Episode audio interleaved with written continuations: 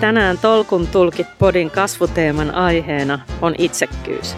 Minkälainen itsekkyys on tervettä rakentamalla rajoja oman kasvun ja hyvinvoinnin varmistamiseksi? Milloin itsekkyys ja egoilu ankeuttavat kasvumatkan suossa rämpimiseksi? Aatoksiesi kanssakulkijoina ammattivalmentajat Tarja Holmgren ja Sanna Oilenberger. Mietin tällaista kysymystä Markukselle tähän alkuun. Miten sun mielestä voi huolehtia terveestä itsekyydestä? Mä mietin sitä niin, että, että jotenkin ensimmäinen asia varmaan siinä on se, että hyväksyy sen, että osittain hyväksyy omia itsekkäitä tarpeitaan.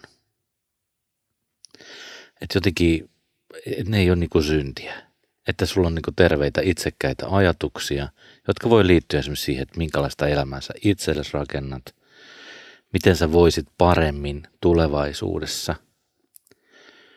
Ja, ja jotenkin niiden kysymysten kautta sä lähdet jotenkin toimimaan niin, että sä pystyt jotenkin peilaamaan sitä sun toimintaa siihen, että onko nämä sellaisia asioita, mitkä tuo mua lähemmäksi hyvinvointia, vai onko nämä semmoista, mitkä vie mua sieltä pois. Että se terve itsekkyys on mun mielestä sitä arviointia siitä, että onko tämä mulle hyväksi vai ei. Ja se onkin kauhean monimutkainen asia, mikä on mulle hyväksi ja mikä ei. Joskus epäitsekkyyskin on hyväksi mulle, mutta ei aina. Että jotenkin, että missä sä pystyt jotenkin niin kuin valitsemaan ehkä itse ne omat itsekkyytesi rajat – ja miten ne kaikki liittyy siihen, että miten sä voit.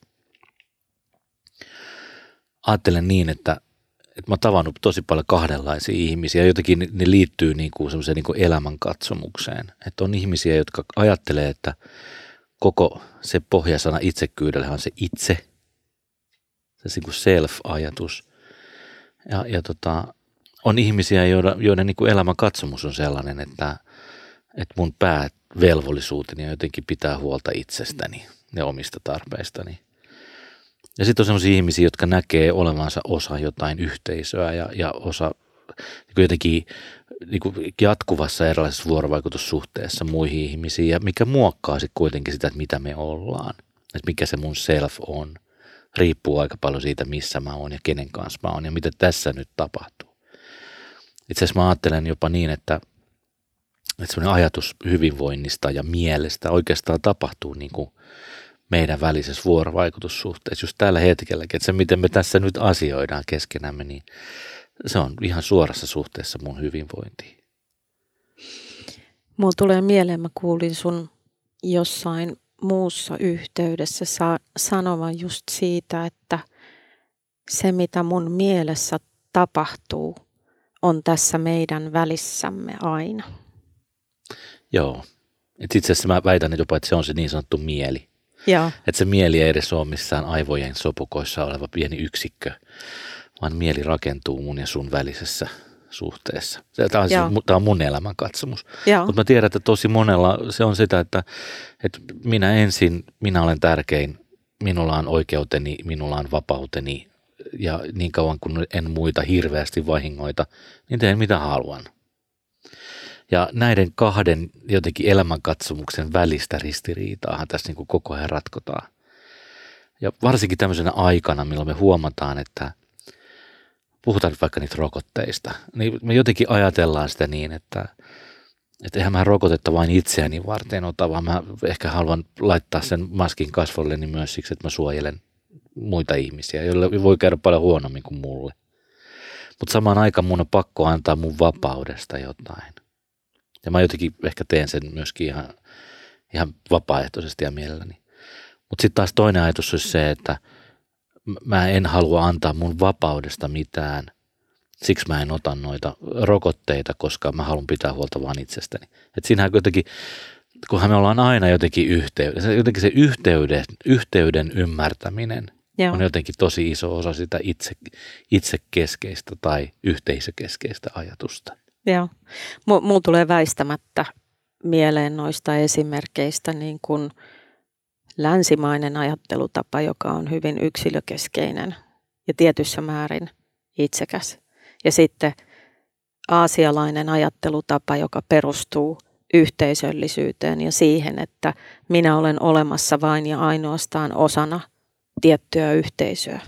Joo. Ja minulla on merkitystä vain silloin, kun olen yhteisön jäsen. Joo, kyllä. Se perustuu niin kuin jakamiseen, siihen sillä tavalla niin kuin epäitsekkääseen toimintaan, että minun pitää tuottaa tälle yhteisölle jotain, minun pitää myös suojella tätä yhteisöä. Kyllä. Niin. Ja mä, mä luulen, että me ollaan mielenkiintoisessa käännekohdassa tällä mm. hetkellä myös länsimaisessa yhteisössä. Ajatellen tätä, että kuinka yksilö- tai yhteisökeskeisiä me ollaan, koska se yhteisöhän voi olla per, periaatteessa vain sun naapurustos. Mm. Tai se sun lähipiirisi, lähitiimisi työpaikalla.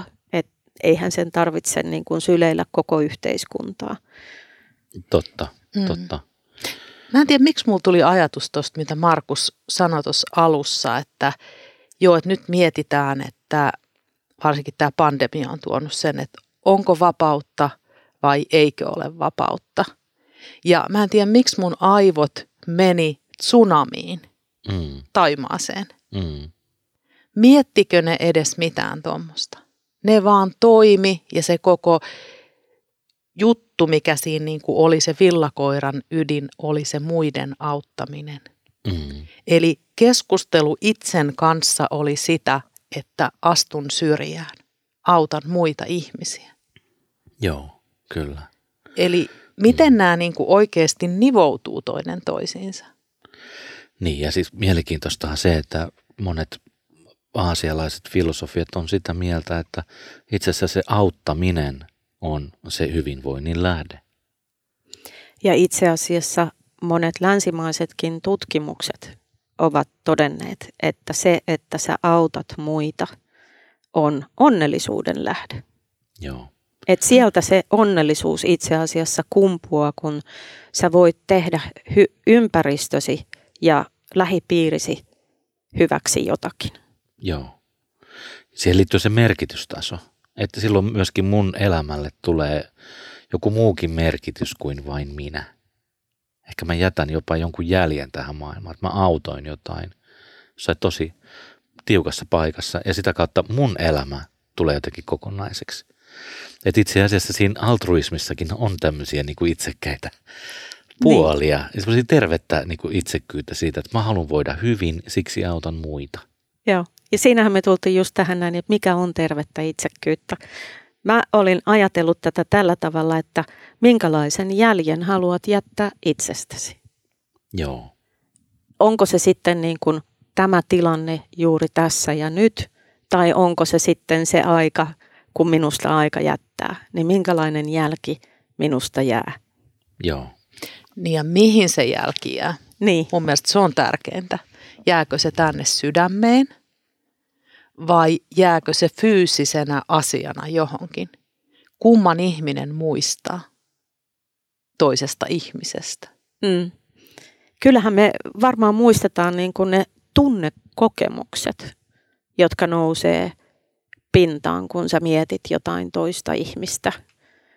Jolloin siihen tulee myös tämä ääni, että no oliko se terveesti itsekäs vai oliko se esimerkiksi kauhean antelias mm. ihminen – Kyllä. Ja antelijalle en siis tarkoita sitä, että syydät rahaa johonkin, vaan annat aikaasi ja osaamistasi ja olet, kuljet rinnalla. Kyllä. Et jos me mietitään vaikka, että kun me, mehän muistetaan sitten kuitenkin aika vähän ihmisistä.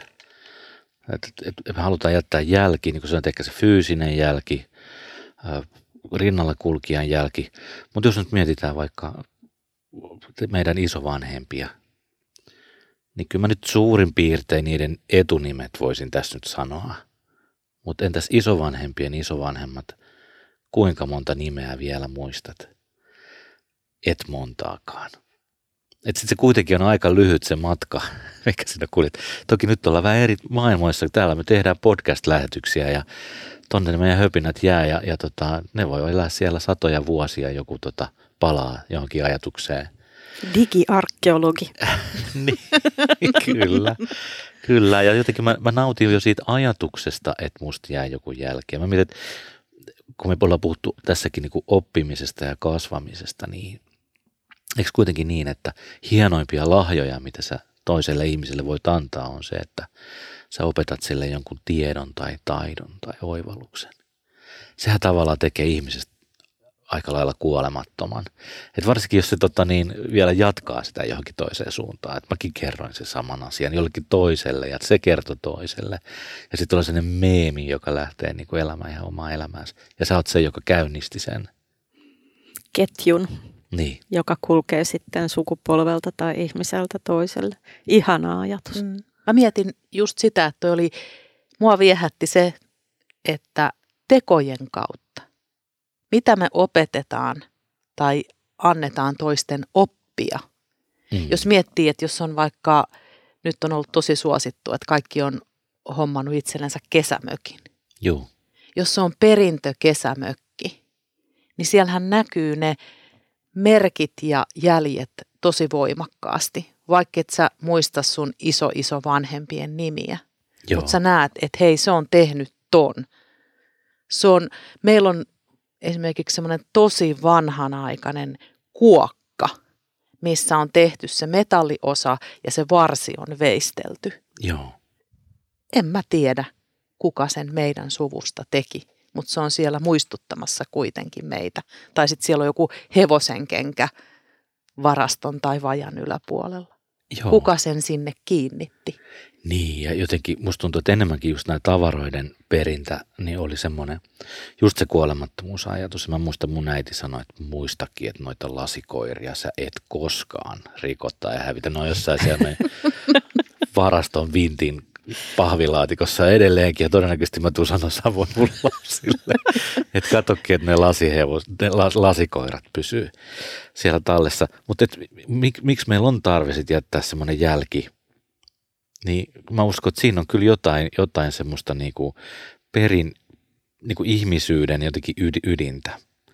Että halutaanko me sitten olla niin yksin, että vaikka me oltaisiin tehty mitä tahansa meidän elämässämme yksin, niin mitä se meille edes antaa, jos me voidaan edes jakaa sitä, mitä me tehdään?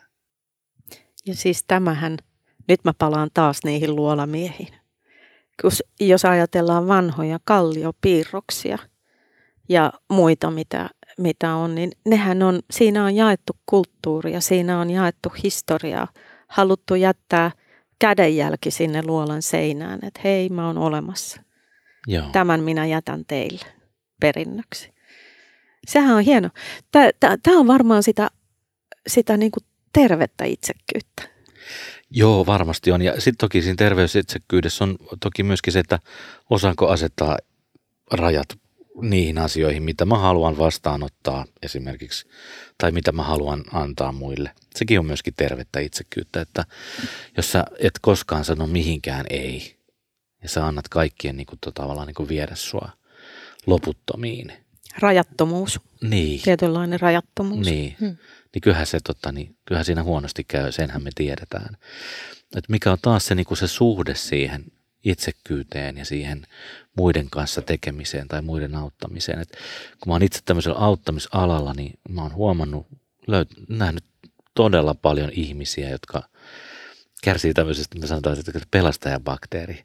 Että sulla on niinku, sussa asuu tänne pelastajabakteeri ja sä yrität pelastaa kaikkia maailman menninkäisiä tuolta kaduilta. Ja se on niiden semmoinen, niinku, se on osa sitä identiteettiä ja sitä niinku elämänvoimaa. Mutta välillä voi käydä niin, että tota, sä herät sieltä menninkäisten joukosta. Mm. Siis se, se, sehän voi olla niinku tämmöinen vahva idealistinen motiivi, tarve pelastaa, tarve auttaa muita niin kuin niin vahva se pyyteettömyys, että se ajaa kaiken muun yli. Ja jos mä ajattelen niin kuin meitä ammattivalmentajia Tarjan kanssa, niin kyllähän mekin kohdataan usein sellainen tilanne, että kun ihmiset tietää, että me ollaan ammattivalmentajia, niin odotetaan niin kuin meiltä ö, apua ja pyyteetöntä apua niin kuin loputtomasti ja mielellään ilman vastiketta. Ja kuitenkin tämä on meidän työtä myös. Mm. Et, et kun pelkkää ilmaa ei voi syödä. niin, niin. tästä tulee just tämä, että missä menee ne terveet rajat ikään kuin. Niin ja mulle, mulle tulee jotenkin nyt hirveän vahvasti mieleen sellainen mieleyhtymä, puhutaan rajattomuudesta ja rajallisuudesta. Miettikää, mitä tässä tilanteessa on tapahtunut. Ulkoa päin sanellaan, että nyt on tämmöinen rajallisuus. Mm. Mehän ei olla voitu kohdata ihmistä tai löytää sitä vuorovaikutusta tai sitä yhteyttä. Ja mulla on ainakin sellainen tunne, että tätä pitää harjoitella uudestaan. Se on vähän sitä samaa, mistä puhuttiin edellisessä jaksossa, että pitää opetella kävemään, kävelemään uudestaan. Joo. Eli taidothan ruostuu, jos ei niitä harjota.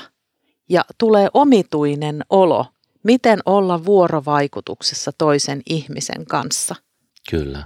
Mm, me naureskeltiin Tarjan kanssa tuossa ennen, ennen tänne tuloa. Me tavattiin kahvilassa ja todettiin, että eihän me osata enää edes käyttäytyä siellä kahvilassa, että miten, miten täällä kuuluu toimia.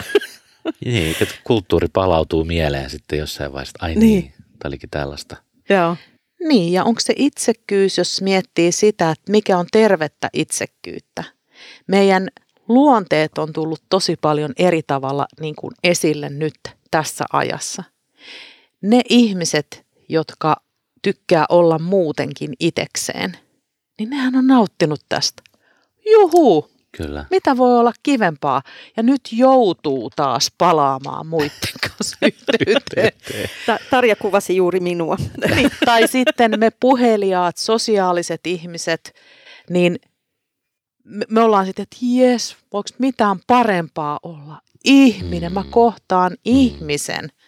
Kyllä. Mä olin viikonloppuna vetämässä yhtä valmennuskoulutusta ja musta tuntuu, että mä olin niin kuin kaksi metriä jalat maanpinnan yläpuolella ihan pelkästään siitä ilosta, että mä koin vastavuoroisuutta ja mä voin keskustella ihmisten kanssa ihan niin kuin tällainen samassa huoneessa. Joo. Se yhteys liittyy tähän asiaan niin vahvasti. Että se mm. yhteyden rakentaminen ja luottamuksellinen, välitön kohtaaminen joka niin kuin perustuu siihen, että meillä on mole, molemmilla niin kuin, tai kaikilla meillä jotenkin sellainen olo, että me ollaan samassa paikassa tai jotenkin oikeassa osoitteessa nyt. Niin kuin mulla on tästä teidän kanssa olla, että mä oon täysin oikeassa osoitteessa tässä nyt. Kiitos. Niin, sitten Kiitos. Tota, sen jotenkin se, jo se olo, se yhdistää jotenkin ja saa mut voimaan hyvin. Jos mulla koko ajan sellainen olo, että mä oon ihan väärässä paikassa, mä en jotenkin klaaraa tätä tai mä en kuulu tähän kulttuuriin tai mitä tahansa, mä en saa niinku yhteyttä. Ja joskus puhuttiin tota, noista mielenterveysjutuista ja, ja tota, kysyttiin tuolta, mä olin silloin tuolla MTKLn Mielenterveyden keskusliiton tuommoisessa hallituksessa, niin tehtiin selvitys sinne neuvontapalveluun, kun ihmiset soittaa neuvontapalveluun mikä on yleisin kysymys, mitä ihmiset kysyy ensimmäisenä, kun ne soittaa sinne, niin eka kysymys, että soitiks mä oikeaan numeroon? Onks mä oikeassa paikassa? Mm. Ja sitä sen tavallaan voi miettiä niin, että kuinka mun kertaa sä oot sit saanut kuulla, että sä oot väärässä paikassa. Että sä oot hakenut jotain jeesiä itsellesi ja sulla on sanottu, että me ei täällä tämmöisiä asioita nyt niin kuin aletaan ratkoa. Että nää sun täytyy ratkoa tuolla ja tuolla ja tuolla on oikea ovi tohon. Ja tai niin kuin pompotetaan niin, sisäisesti niin. eteenpäin. Niin. Ja Joo. se on varmaan niin kuin ymmärrettävää, että jos sä oot, haet hätään apua, niin ennen kuin sä lähdet vuodattamaan sitä hätää, niin sä kysyt, että onko mä oikeassa paikassa? Puhunko mä oikealle ihmiselle, jotta Joo. se yhteys syntyy? Niin, tai varmaan toi kysymys sisältää sen, että voiko mä luottaa suhun? Niin, no, nimenomaan, koska se, sehän on sen yhteyden syntymisen edellytys. Joo. Mutta aika jännää, nyt palataan oikeastaan semmoiseen niin kuin tosi tärkeäseen asiaan, kysymykset. Mm. Valmentajat käyttää työssään oikeastaan pääpainoisesti erilaisia kysymyksiä. Ja nyt mun mielestä me tarvittaisiin tässä ajassa enemmän kysymyksiä ja monipuolisempia kysymyksiä, koska mulla tuli jotenkin mieleen tuosta Markuksen Ootsa oikeassa osoitteessa. Mitä nyt, kun ihmiset palaa tähän johonkin uuhun, uuteen maailmaan ja niin kutsuttuun hybridimalliin. Niin. Ne varmaan kysyy itseltänsä, onko mä nyt ihan oikeassa osoitteessa, kun mä oon tottunut olemaan siellä kotiosoitteessa kyllä, kohta kaksi kyllä. vuotta. Joo. Tai sitten, että ennen tämä tuntuu, että tämä on oikea osoite. Nyt ei tunne enää yhtään, että tämä on oikea osoite. Niin. Niin. Et, niin kuin sä sanoit siitä rekrytoinnista, että, että tota, ihmiset etsii Kyllä. uusia Ja paikkoja sama- olla, uusia ja, ja etsii uusia koteja. Mm. Se näkyy myös kiinteistökaupassa tällä hetkellä, että niin kun etsitään sitä omaa paikkaa. Mun oli pa- pakko sanoa tähän väliin, siis mä luen tällä hetkellä kirjaa The Book of Beautiful Questions. Mm. Joo. Mä tiedän se kirja, se on itse asiassa aika hyvä kirja. Oh, Joo. Se on todella hyvä kirja. Joo. Mä oon aivan innoissani. Mä oon ehtinyt ehkä sava- sata sivua lukea. Ja... Joo. Ja, ja, ja perustuu jotenkin semmoiseen niin kuin vanhaan filosofiseen ajatukseen, että eikö Sokrateskin ollut sellainen heppu, että se niin kuin pääasiassa käveli siellä toreilla ja kyseli ihmisiltä tosi vaikeita kysymyksiä. ja ja sit, sitä kautta jotenkin se dialogi lähti käyntiin. Joo. Kysymyksessä on aina se, että mä oon kiinnostunut, mitä sä vastaat. Ehdottomasti, Niin. koska muutenhan se on vaan niin kuin kysymistä kysymysten vuoksi. Mutta mä esimerkiksi kä- käytän työpajoja fasilitoidessani niin paljon kysymyksiä auttaakseni sitä ihmisten ajatteluprosessia. Ja se yksi syy, miksi mä oon hurrannut tälle ajalle, jolloin on ollut mahdollista olla yksin, niin yksi on se, että ajattelu on mun tärkein työväline.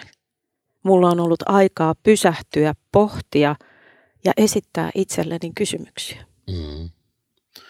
Tuosta, Vaikeitakin kysymyksiä. tuosta itse asiassa päästään seuraavaan jotenkin aiheeseen, tosta, niin kuin, mikä liittyy mun mielestä itsekyyteen myös, että mikä on se mun ajattelun laatu ja voiko mä ajatella mun ajattelun laatua? Voinko mä tut, tutkia sitä niin, että ai mä ajattelen tästä näin, onko mä ihan varma, voiko mä kyseenalaistaa tätä, Mi- mikä tunnetaso tässä on, mikä järkitaso tässä on, mi- miten ne liittyy toisiinsa. Se on niin kuin ajattelun ajattelu. Mm. Tai niin kuin Esa Saarinen sanoo, ajattelun, ajattelun, ajattelu. No se on totta, joo, se vie, se vie Tai vähän sitten jos hei palataan lähtöpisteeseen, ajatteleks mä ollenkaan? Niin, Käytänkö Kyllä. mä aikaani ajatteluun? niin, Mm. Vai haluanko mä, että joku muu ajattelee mun puolesta? Niinpä. näin kyllä myös. Näin Mm. kyllä myös.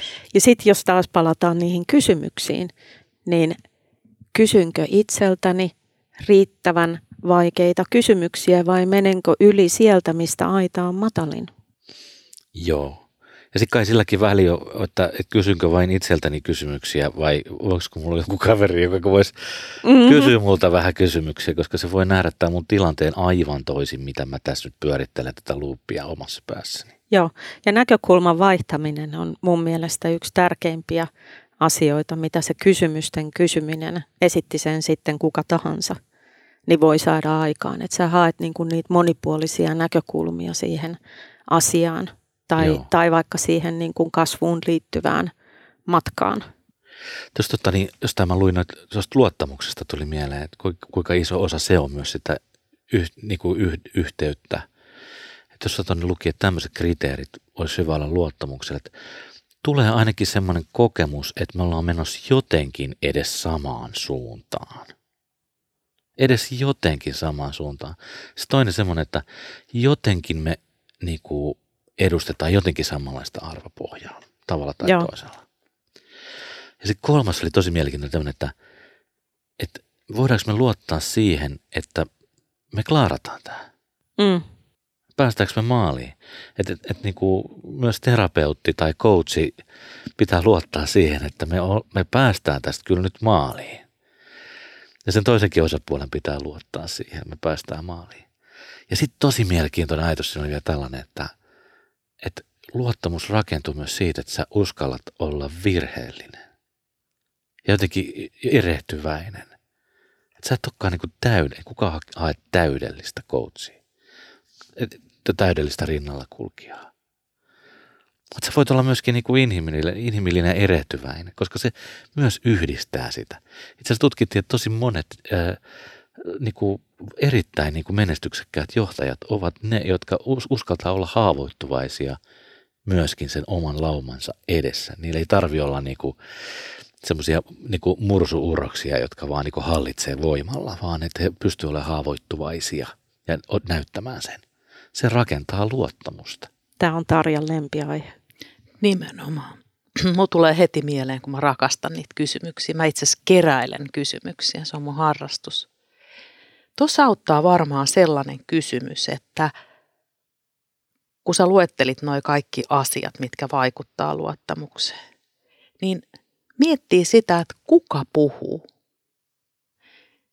Silloin kun sä pysähdyt itses äärelle, puhuuko se minä haluava, minulle kuuluu, minulle, minun pitää saada?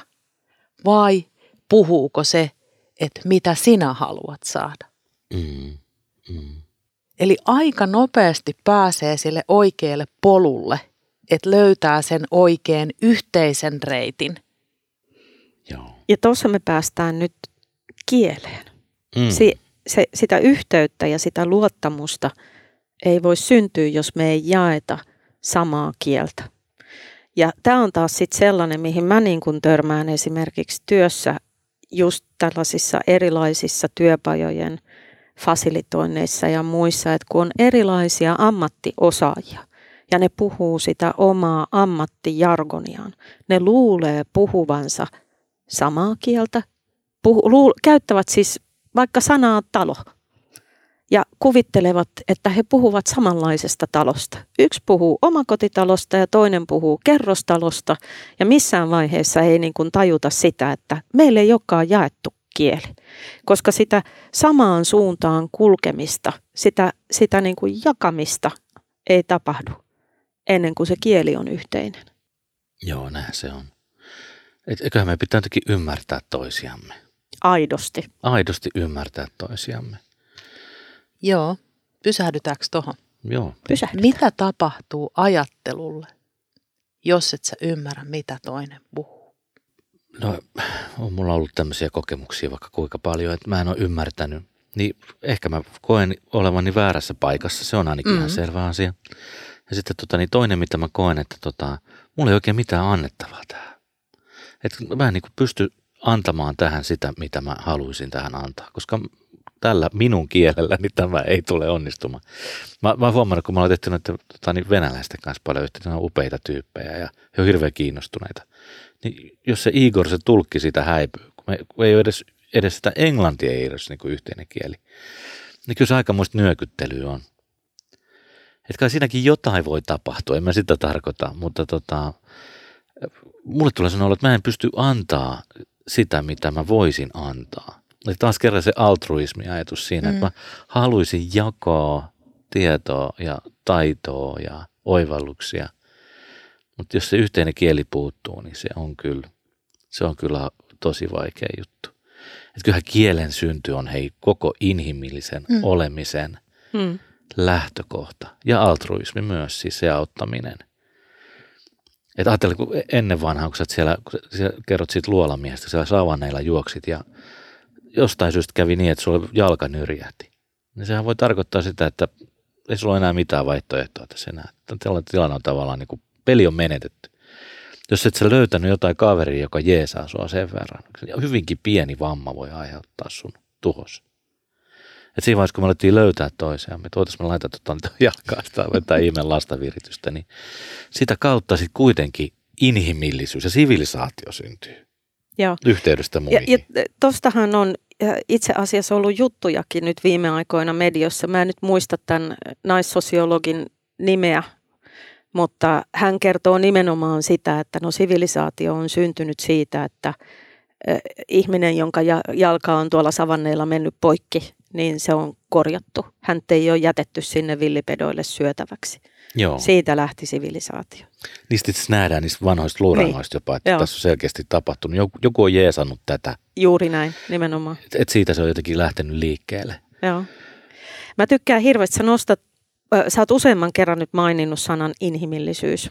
Ja, ja mä itse asiassa niin, kun, nyt kun puhutaan neljännestä vallankumouksesta, niin kun katsotaan teknologian kehittymistä ja näin poispäin, niin mä oon nyt useamman vuoden jo puhunut siitä, että itse asiassa se suurempi voima vielä siellä takana on inhimillisyyden vallankumous. Mm. Mä oon käyttänyt tällaista sanotusta jo jonkin aikaa ja, ja käytän sitä kirjassanikin ja nostan pintaan niin kuin näitä työelämän murrosilmiöissä näitä inhimillisyyden näkökulmia, niin tämä on mun mielestä hirveän tärkeä pointti silloin, kun puhutaan siitä terveestä tai epäterveestä itsekkyydestä siinä kasvumatkalla. Se Joo. inhimillisyys. Hmm. Mutta voiko olla inhimillisyyttä, jos ei kohtaa kielellisesti? Mun mielestä tämä on mm. tosi tärkeä kysymys. Mm. Mä olin hämmentynyt joku aikaa sitten, mä kuuntelin tehty tutkimus diginatiivien keskuudessa. Ne osaa käyttää kaikkia vempaimia ja näitä, mutta loppujen lopuksi ne on aika pulassa, koska virkakoneistossa tai jossain valtion palvelussa ne tyrmää tai tyrmääntyy siitä ja törmää siihen. Ne ei ymmärrä. Ne osaa käyttää ja pomppia siellä, mutta kun ne ei ymmärrä, mitä niiltä odotetaan, se kieli on niille vierasta. Kapulakieli. Ja, niin, ja tuli mieleen tuosta tulkista, että tarvitaanko me nykyään tai tarvittaisiinko me tulkkeja jotenkin niin kuin tässä vai oisko pysähtyminen senkin ääreen, että mietittäisiin, että miten me puhutaan ja mitä kieltä me puhutaan. Joo. Et mihin se perustuu? Mä jotenkin palaan koko ajan mm. siihen ammattijargoniaan. Mm. Voisiko sillä olla jotain tekemistä ehkä tuon tuommoisen itsekeskeisyyden tai oman, oman navan ympärillä pyörimisessä? Se on vähän kuin se lapsi oppii jonkun, sen, jonkun taidon, niin sehän tekee ja toistaa sitä ihan koko ajan. Kun se on niin hienoa, kun mä oon oppinut tämän taidon. Mm. Kyllä. Sellaista asiantuntijuuden niin kuin korostamista. Mm. Että jotenkin, että en mä oikeastaan niin, tässä yhteyttä rakentelekaan, vaan mä pistän heti noille jauhot suuhun, että ne tietää, kenen kanssa ne tässä on niin tekemisissä. Mä käytän sellaista sanastoa, että mä näytän viisaalta ja kuulostan viisaalta, mutta ei se, se yhteys harmillisesti siinä usein rakentamatta. Tota, joo, varmaan näinkin on, että, että, että jotenkin yhteistyö vaatii pientä ekon syrjään laittamista ja ihmisen kohtaamista – jotenkin aika tasavertaisessa asemassa. Niin tasavertaista kuin se nyt siinä voi olla. Ja ehkä se liittyy tuohon, tuohon diginatiiviasiaan, mitä mä oon miettinyt, että, että nyt, nyt tavallaan niin kuin sosiaalisen median tyylihän on se, että me näytetään vain murtoosia itsestämme. Ja me näytetään, Kyllä. Että jos, jos tota, niin mulla on toi Instagramissa, mulla on niin kuin, mä otan sata kuvaa, josta mä valitsen kaksi, ja nekin mä vielä laitan johonkin filteriin, että näyttäisi jotenkin tosi makealta niin sitten se toinen, joka siinä rullailee, niin se voi nähdä, että mun elämä olisi jotenkin niin kuin täydellistä. Ja kun mä näen mitään muuta kuin täydellistä, niin taaskin mun tulee sellainen olo, että mulla ei oikein mitään annettavaa tähän. Mä en saa rakennettua yhteyttä, koska me ei jotenkin puhuta samaa kieltä ja jotenkin musta tuntuu, että ne kuvat vielä jotenkin vaikuttaa suoraan sinne mun semmoiseen en tiedä mikä järjestelmä ihmisessä sitten onkaan se tiedostamaton järjestelmä, missä on kaikki ne pelot ja vihat ja uhat ja myöskin ne haaveet ja ne muut. Mutta jotenkin se asioi suoraan siihen osoitteeseen mussa. Että mun järki ei enää osaa sanoa, että hei, tämä tyyppi on ottanut sata kuvaa ja sitten se on tostakin tehnyt itsestä 20 kiloa ottanut pois tuosta noin Photoshopilla. Että ei mun aivot niinku käsitä sitä. Joo. Että Eli, luolamiehen mm. aivot vaan näkee, että yhteys ei rakennu. Niin, eli ne niin. etäännyttää. Niin. Joo. Eihän ne tuo niin. lähelle. Niin, nimenomaan, koska siitä puuttuu se sun inhimillisyys ja niin. haavoittuvuus ja ne arjen huolet ja sellaiset. Se on vaan semmoinen niin kakkukuorrute. Niin. No miettikää Joo. hei, kun me ollaan oltu etänä. Monet sanoo, että niillä on vaan joku yläosa. Sitten ne on yöpaida housuista tai verkkareista tai joku on kai ollut ihan kalsareissakin. Miettikää, niin kuin, mikä kuva siitä tulee, mihin niin. se yhteys perustuu. Joo. Musta se on tosi mielenkiintoinen niin kuin ajattelun tasolla. Mm. Ja, ja siis mä kun olen pitänyt paljon nyt sitten kaikki niin kuin, tämmöiset workshopit ja muut, niin ne tapahtuu siis Teamsilla tai Zoomilla tai näin edelleen, niin laitappa se kamera pois päältä. Laitappa mm. se mikki pois päältä. Miten valmentaja tai workshopin fasilitoi ja saa yhteyden niihin ihmisiin, kun ne sulkee niin kuin kaikki kontaktoinnit pois ja sitten hohtimilla niin kuin kysymällä kysytään, jotta saadaan läsnä, mahdollisesti läsnä olevilta ihmisiltä sitä, sitä niin kuin syötettä siihen, mitä ollaan yhdessä luomassa, niin kyllähän se on ihan uudenlainen haaste. Joo, kyllä maailma. Näin. Joo, ja sitten jotenkin, joo, hassua, jo mäkin joskus ollut sellaisissa, sellaisissa tota, istunnoissa, missä mä huomaan, että tulee pieni konflikti jonkun välillä, ja sitten se ruutu menee kiinni, niin sitten se vasta tiedäkin, että okei, okay, että äh, anteeksi, oletko vielä siellä linjoilla mahdollisesti, niin se toinen myös niin kuin sulkee niin kuin tavallaan se yhteyden niin kuin saman tien, että mä en niin kuin käsittele tätä Joo. asiaa. Joo. Mm. Kyllä. Tota, Mieti, onko helppoa, jos me ollaan niin kuin tässä ja nyt. Niin. Jos et sä tykkäisi jostain mun jutusta, niin kuinka suuri kynnys sulla on nousta tuosta, avaa toi ovi ja kävellä siitä pihalla? On aika iso kynnys. Tai mm. kohtaamisessa työpaikalla. Mm. Ja toisaalta sä voit myöskin päätellä sen ihmisen olemuksesta, sen ilmeistä. Mun mielestä valmentajakoulutuksessa yksi suurin oppi mulle oli se, mitä sä voit päätellä ihmisen ulkoisesta olemuksesta, mm. mistä sä voit nähdä, että se alkaa ajattelee. Mm. Näetkö sieltä mustan ruudun takaa? Mm. Mm.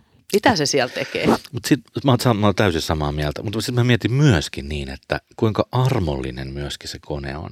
Että sitten kun mä tunnen paljon ö, esimerkiksi mielenterveys- tai päihdetoipujia, niin etätyö ja se, että heidän semmoinen niinku habitus, mikä ei ole ehkä ollut niinku edukseen, jos he on ollut paikallisessa työyhteisössä, niin sillä ei olekaan niin paljon väliä. Itse asiassa se pystyy tekemään sitä tehtäväänsä siellä aivan all right. Ja se kuva näyttää heistä pienen osan, mutta ei liian lähellä sitä, että he niinku, Totta. se antaa heille ihan uusia mahdollisuuksia toimia. Ja mä toipua. Ja toipua. Mm-hmm. Et niinku, mä näen, että etä, etätyön ja se työn murros on nyt hedelmällisintä niille ihmisille, jotka koki, että heidän sosiaalinen vuorovaikutus tai joku semmoinen niinku ulkoinen habitus oli esteenä sillä, että he olisivat voinut työyhteisössä pärjätä. Hei, nyt on pakko vetää tuosta yhteen. Sä sanoit on tosi hyvin. Ne rajat voi itse valita. Mm, se kyllä. on armollista. Mä en halua, että se tulee näin lähelle. Aivan. Vaan mä voin itse valita sen, millä etäisyydellä se on. Mm. Onko se suomalainen käsivarren mitta toiseen ihmiseen vai päästätkö vai lähemmäksi? Metriä. Vai kaksi niin. metriä. Niin. niin. Vai viisi metriä. Joo, Joo. Joo et, se on ihan totta, että mm. me voidaan valita niitä rajoja mm. ja, ja opetella asettamaan niitä rajoja. Mutta kuitenkin ehkä muistaen sen, että me ollaan aika lailla yhtä tässä globaalissa maailmassa, että me ei myöskään voida täysin sulkea jotain ryhmää pois. Et jos mä nyt porvoolaisena tässä julistaisin, että mä en välitä kuin porvoolaisesta, kun se on sitä mun lähi. Hmm. Ihan sama, mitä tuolla Helsingissä tapahtuu. Menkö niillä kuin että meillä Porvossa menee niin hyvin. Niin kyllä me jokainen porvolainen tiedetään, että jos Helsingissä menee huonosti, niin meilläkin menee huonosti. Se on vaan, se on vaan ajan kysymys, milloin ne vaikutukset alkaa näkyä myös meissä. Että tota, se vanha Donnen 500 vuotta vanha runo, muistatteko tämmöinen ajatus siitä, että, että kukaan ihminen ei ole saari, vaan me ollaan jotenkin kaikki mantereen kaltaisesti niin kuin toisissamme kiinni. Me ei voida yhtäkkiä vaan rajoittaa, että mulla on ihan sama, mitä tolle tapahtuu, kun se ei koske mua. Se on kahden vuoden päästä, niin se koskee sua erittäin paljon. Se, mitä Kiinassa tapahtuu nyt, vaikuttaa meihin ihan suoranaisesti. Tämä, tämä on taas yksi mun lempiaiheista, lempilapsista, tämä, että kuinka niin kuin kaikki on yhteydessä kaikkeen ja sun pitäisi aina katsoa sitä kokonaisuutta.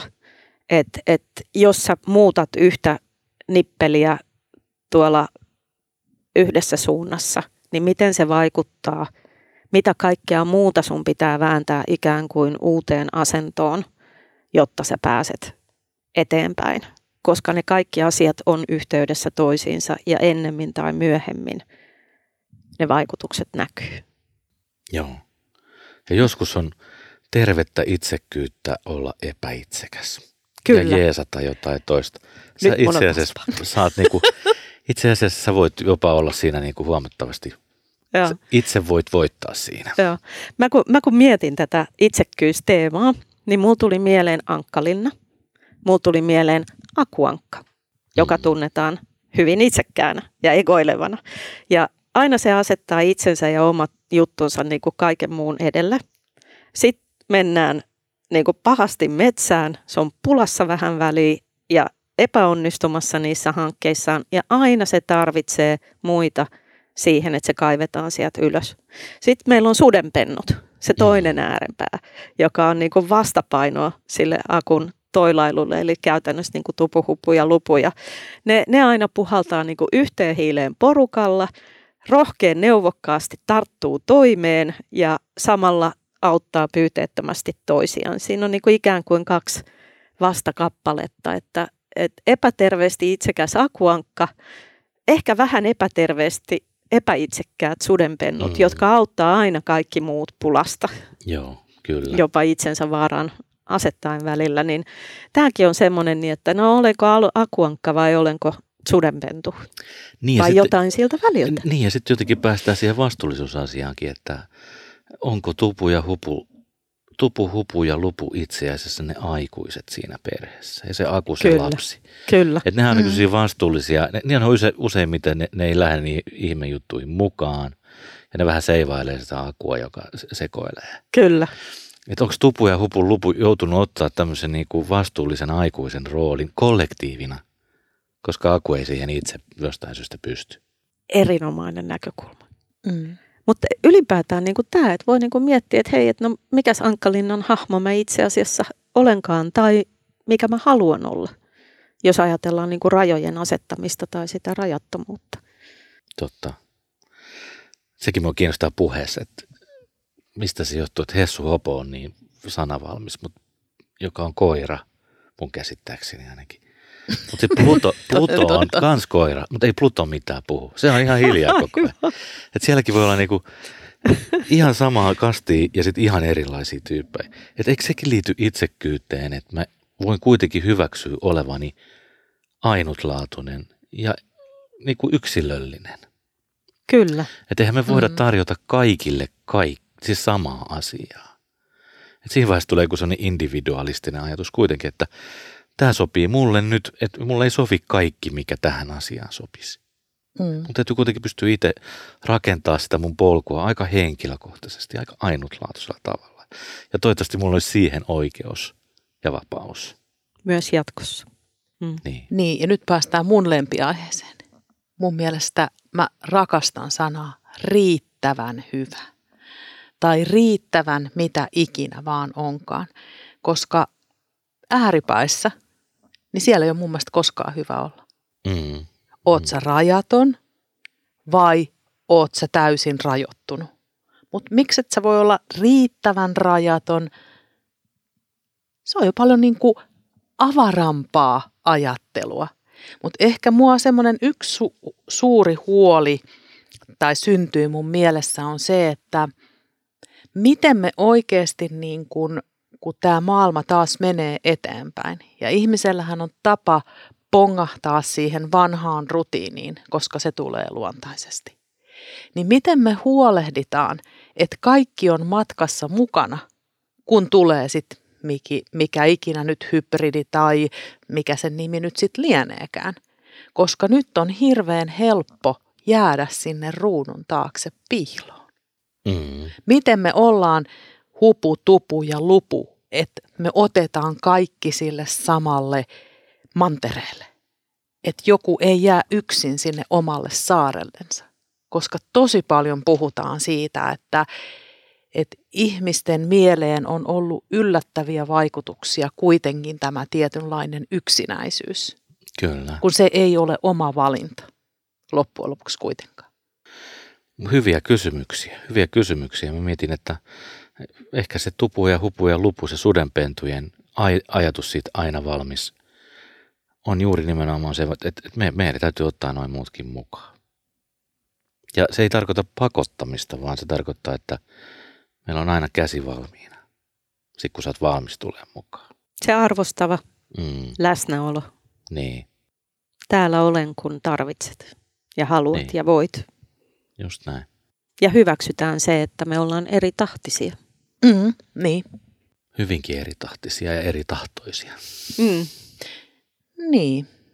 Mutta miten me estetään se itsekkyyden vallan ja voimanotto? Koska sekin on sieltä Sannan luolamiehen ajasta. aika nopeasti ja helposti ne, jotka juoksee kovempaa, niin saa enemmän lihaa tai enemmän niitä perunoita.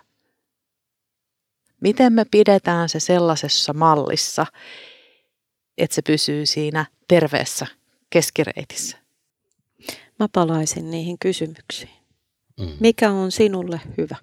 Niin, mistä se sun hyvinvointi mm. loppujen lopuksi tuli? Mm. Mistä se loppujen lopuksi tuli se hyvinvointi? Mikä on itsekkäin teko, mitä voit tehdä? Auttaa toisia. Ihana. niin. Onko toi niinku riittävän itsekästä? Niin. Niin. Joo. Ihan mieletöntä keskustelua. Onko kuuluisia viimeisiä sanoja, Markus?